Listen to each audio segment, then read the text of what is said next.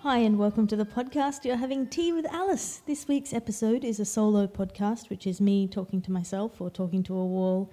And uh, I wanted to say thank you to everybody who has been subscribing to the Patreon. Thank you, everybody who's been sending me emails. AliceRFraser at gmail.com is the place to do that. Thank you, everybody who tweets me at alliterative, A L I T E R A T I V E. There's been some really lovely feedback coming in about the trilogy, which is available in, in, in full and, in fact, with bonus material on um, all kind of podcasting apps or via the ABC website, um, abc.com.au. I don't know.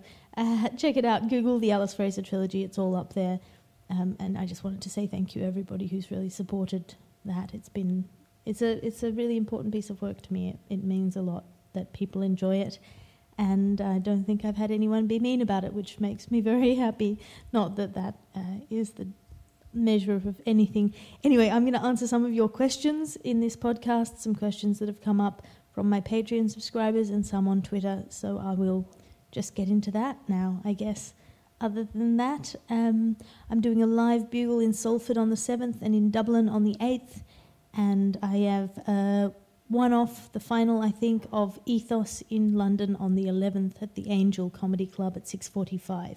So if you are in London, I think that's probably the last time to see Ethos. I'm, I might not do it again. Uh, I currently have no dates booked in to do it again at any time in the future. So that's it. That's enough plugging. Onwards and upwards with the show.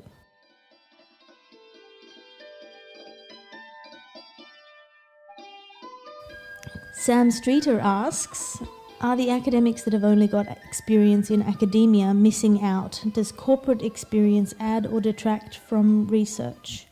that's a really interesting question. Um, Sam, I don't know. I, having not been an academic who has been in corporate life, I, I only went into um, a large firm after I'd been in academia.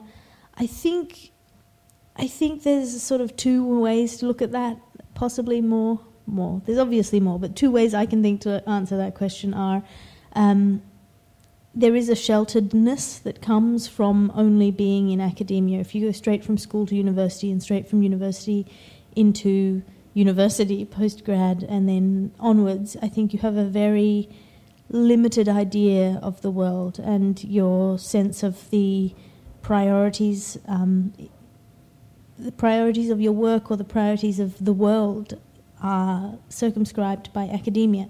But those academic priorities are very kind of pure and sweet in many ways. The ideas that academia have and cultivate are nice. Um, I think you have more of a sense of the privilege of being in academia if you've been outside of it, if you've spent time in corporations and see how much most of the world is dictated by the bottom line the idea of going back into academia where it's it's kind of knowledge for knowledge's sake or learning for learning's sake at least um, that that is being chipped away at now by various kind of managerial inputs and, and government things and the way that a, uh, a lot of universities now are being more money driven and more output driven and more uh, driven to give people better marks because it's become a vocational training ground rather than what it used to be, which was this kind of land of learning. Um, so there are two ways of looking at that. I know my dad went into academia after being in corporate life, um, having started in academia and then done, you know, 20 years of, of corporate life. And he said going back into academia was astonishingly freeing, that he felt like he'd had to work harder in corporations and the expectations of academia were um, more relaxed at the same time as he kind of refused to do all of the admin. So um, I hope that answers your question. Thank you, Samantha. Um, Brian asks, "Thank you for that's not that's not a question. That's a compliment. Thank you for saying that compliment. Thank you for being such a thoughtful, provocative, and hilarious gift to the world." Uh, I would say thank my parents. They're the one who gave the gift. My question is who are the people who helped you towards a feeling of fulfillment in your art? Uh, Brian, the people who helped me towards a feeling of fulfillment in my art would have to be probably my mum, and uh, I think every audience that's ever laughed at any of my jokes, anyone who's ever read one of my poems and uh, had a reaction to it. Um, definitely, both of my parents were very supportive of artistic endeavours when we were kids, and my mum certainly. Um, I mean, I remember walking with her when I would have been three, maybe four, and her stripping off some bark from one of the paper bark trees near our house, uh, paper bark gum trees, and giving us things to draw on it with. So she always had that very kind of creative approach to the world. I think that probably did something to me early on. And then um, any author or any artist that's ever given me a reaction has always been an inspiration or an inspiring thing. And inspiration is such a tacky thing to say, but they've always any any time I'm affected by art, it, it it makes me feel like it is possible to affect other people with art. Um, so any anyone really, uh, from you know street art to bad fantasy novels to poems to other comedians and performers and, and even even bad art in fact. Like when you see something that doesn't work that that can be a driver for doing something that does work or wanting being given, being fueled with the desire to do something that does work. Uh, Brian has a second question. Is there a defining moment that caused you to leave your legal career? Um, well, I think I probably was out before I was in. I wanted to see if I could make it work, kind of knowing, I think, in my heart of hearts that I couldn't make it work. Um, but I wanted to prove to myself that if I had wanted to make it work, I could have made it work. Uh, and about a year in, I decided not. But there were there were a few incidents um, where it just came very clear to me that I my priorities were different from the priorities of the corporation, and that it it wasn't going to be enough for me to be doing doing it right along those lines. I had to do it right along my own lines, and that would bring me into conflict um, in my workplace. I can't be more specific than that um, about you know clients and stuff, but just moments where there was something that was the right thing to do as a lawyer, and it didn't feel like the right thing to do as a person and part of that was the kind of lawyer that I was being, which is to say, a corporate lawyer. Okay, I hope that answers your question, Brian. Um, and this person who is called roughly the distance between Adelaide and Oakland, which is a great name, says, When is your favourite time to go grocery shopping? Uh, thank you for the question. Roughly the distance between Adelaide and Oakland. My favourite time to go grocery shopping is when I need or want more things. I don't have a particular routine or a particular favourite time. Sorry that that is the answer, but that is the answer. Uh, Dr. Tom Attar asks, Why do fools fall in love? I don't know, ask a wise man. William asks, What is your favourite thing to cook for friends? Oh, that is a great question. I do a kind of a mushroom hot pot that I think is very good.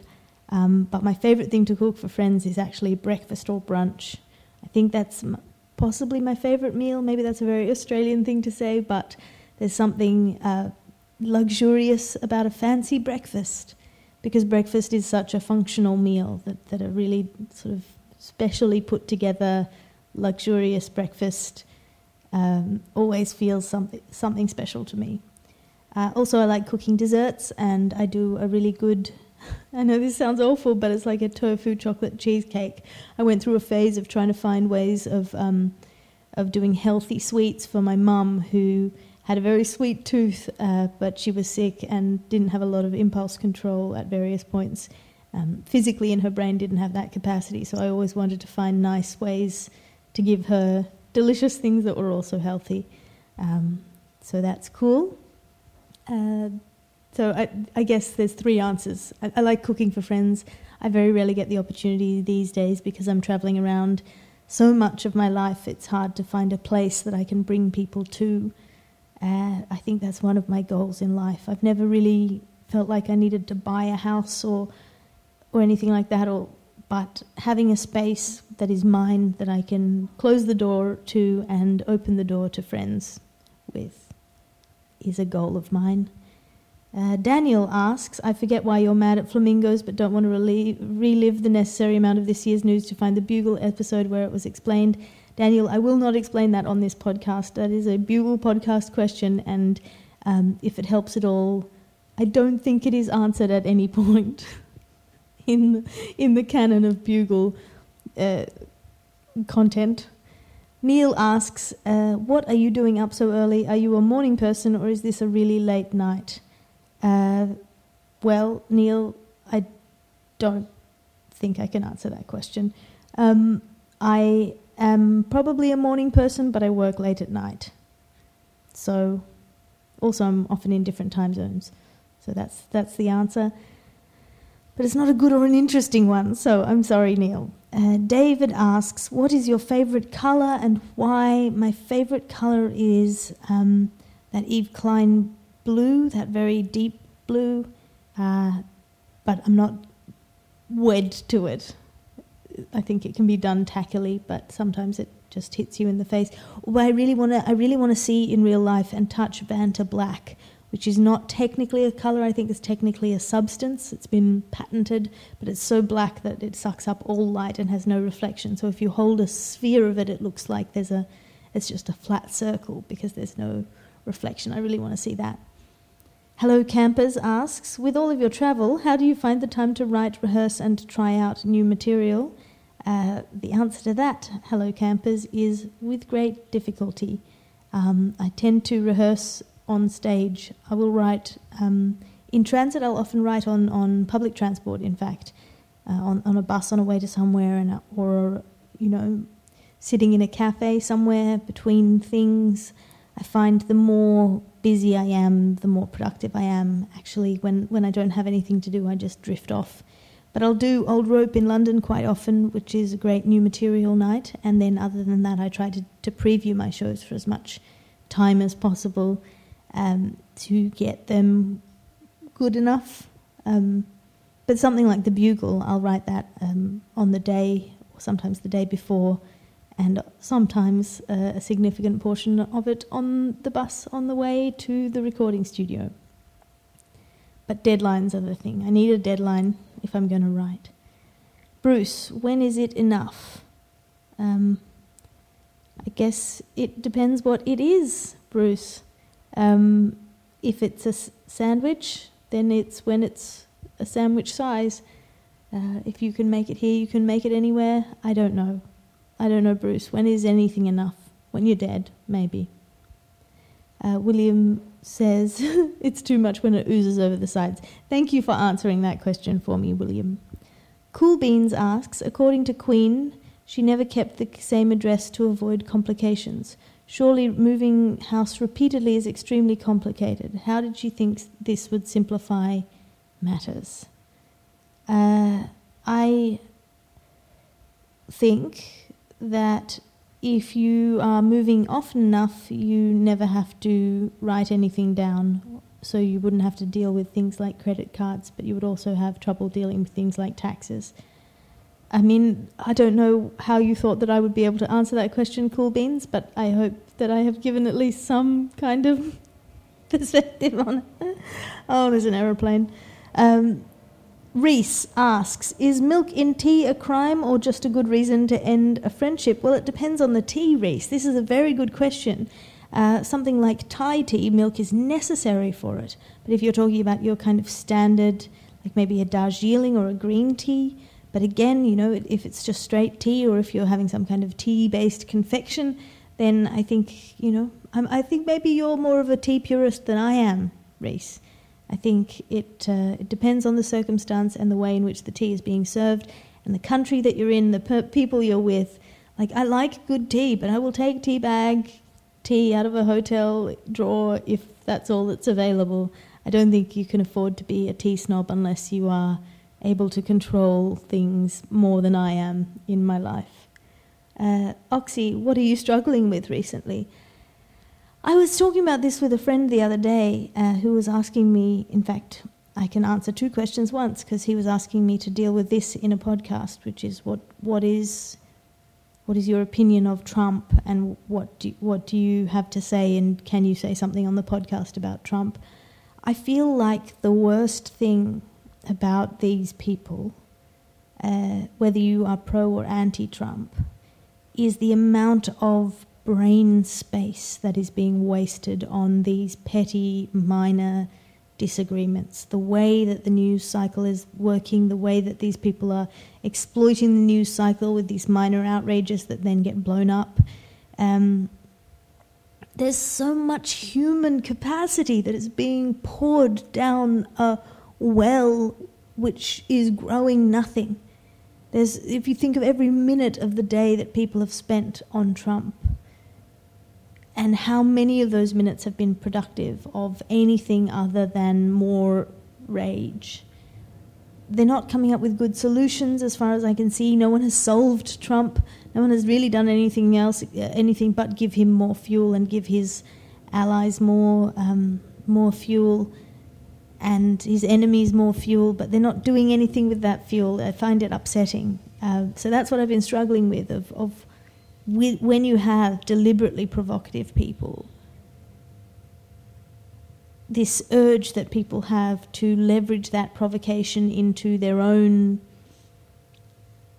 into their own self-image that the reaction that they have tells them something about themselves and then they want to tell other people about themselves so you use your opinion of Trump as a mirror for your own um, either your own pro Trumpness or your own anti Trumpness and whatever that says about you, and then you want your friends to see that, and then you pass it out like that. And the more people see it, the more, the larger you feel.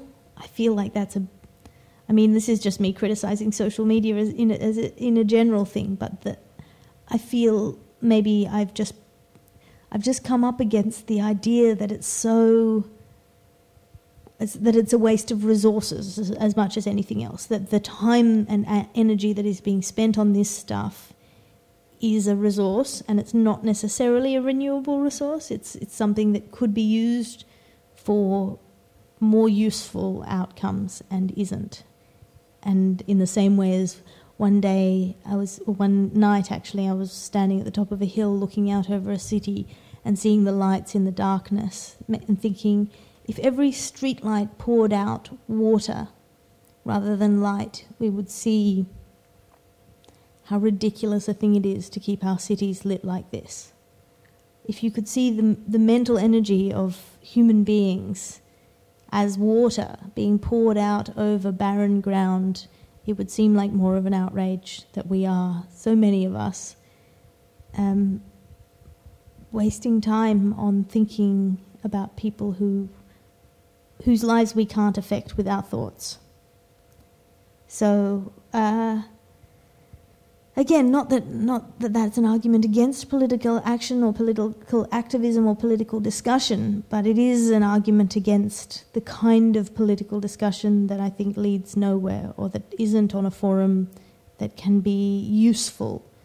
If it's developing your ideas, maybe that's a good thing, but if it's, if it's less than that, if it's just pitching in on a witch hunt or you know piling in on someone to show that you're on their side or all of that kind of stuff seems seems like a waste of resources. So that's what I'm struggling with, Oxy. Thank you for the question. Uh, a Play-Doh, a Play-Doh horse. This is all on Twitter, so some of the names are delightful. A Play-Doh horse says, "Why do we keep kidding ourselves despite all the evidence before us? Because people are irrational." A Play-Doh horse. People are not as rational as they could be, which is people's great strength and people's great weakness. VB asks, What makes you joyous? Um, what makes me joyous? Uh, babies. I love babies. I have always loved babies. They are too little to be mean yet, and they are just little bundles of potential, and they're very cute, which is what they are evolved to be. But it's like, you know, when you walk into a, a stationery shop or a Bunnings or, or a, a a hardware shop and you look around and you think, oh, infinite possibility. And they're not selling, selling you tools or paper or pens, they're selling you infinite possibility. And every baby has that infinite possibility. And 80% of them are going to grow up and, and not be very interesting, but all of them have the seeds of being incredible. And they're just squishy, which is good. Babies make me joyous. Wombats make me joyous. Um, a good book makes me joyous.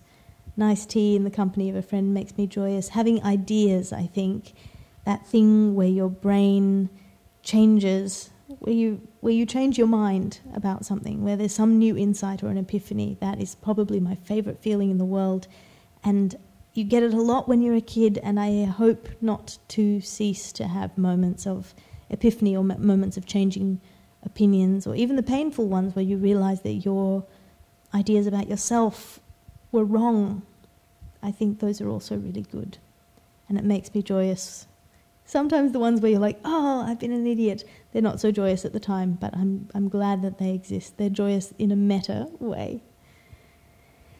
Ian asks, How does one keep from burning civilization to the ground during this non stop barrage of news filled with bad people getting all the good things and seemingly no justice for anyone?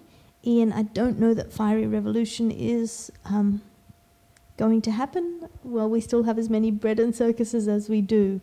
So I would say, how does one keep from burning civilization to the ground during this non stop barrage of news filled with bad people getting all the good things and seeming no, no justice for anyone? Uh, one watches Netflix, I think, is the answer to that, Ian. Steve asks, What is your favorite biscuit? Um, I do not have a favorite biscuit, Steve. I am open to suggestion. So let me know what your favorite biscuit is. Hit me up on the Patreon, uh, patreon.com slash Alice Fraser. There's a messaging service there, or you can hit me up on Twitter and tell me your favorite biscuit. Uh, Al B says, Hi Alice, love your work. I see on here your fans seem very male, at least those who respond slash interact. Is there something about your work that attracts more men to it, or is it just that Twitter is generally more male? Cheers. Al, I would suggest that it is more that most forums lean male in terms of the comments sections.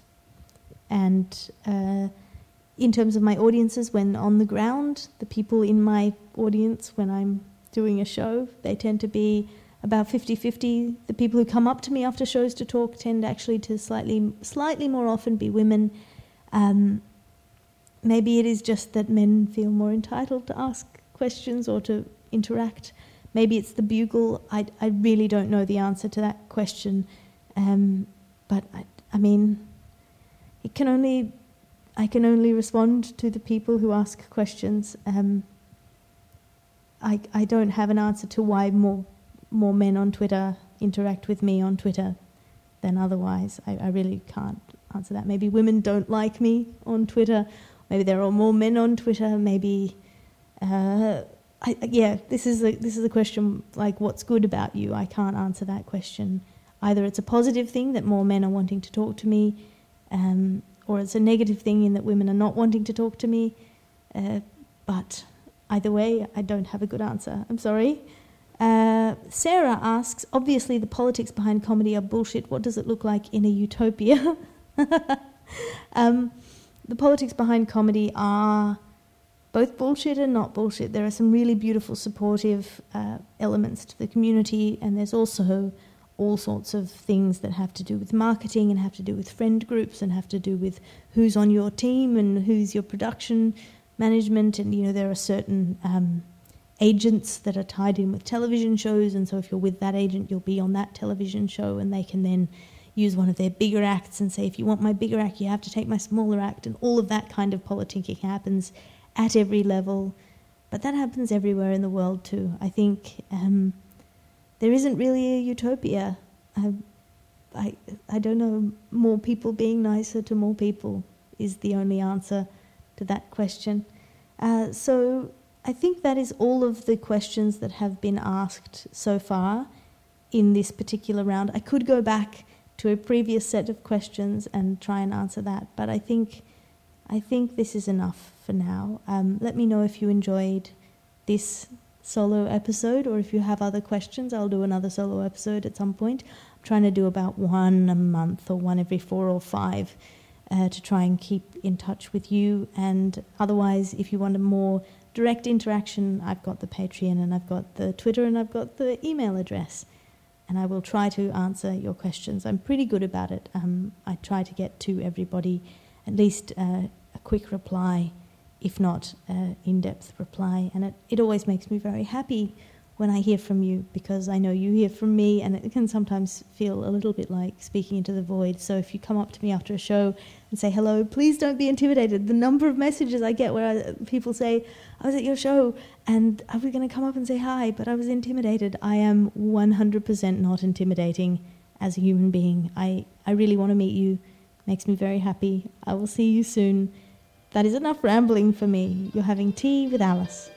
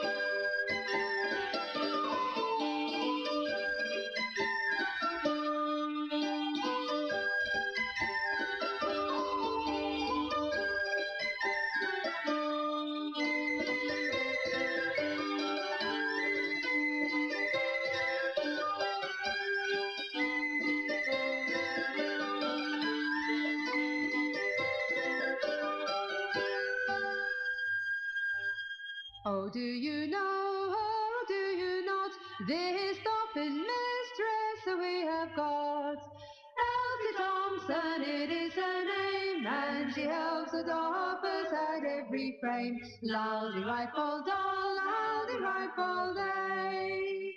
On Monday morning when she comes in, she hangs her coat on the highest pin. Around for to view her frames, crying damn you doffers, cry up your ends. Laldy rifle doll, laldy rifle day.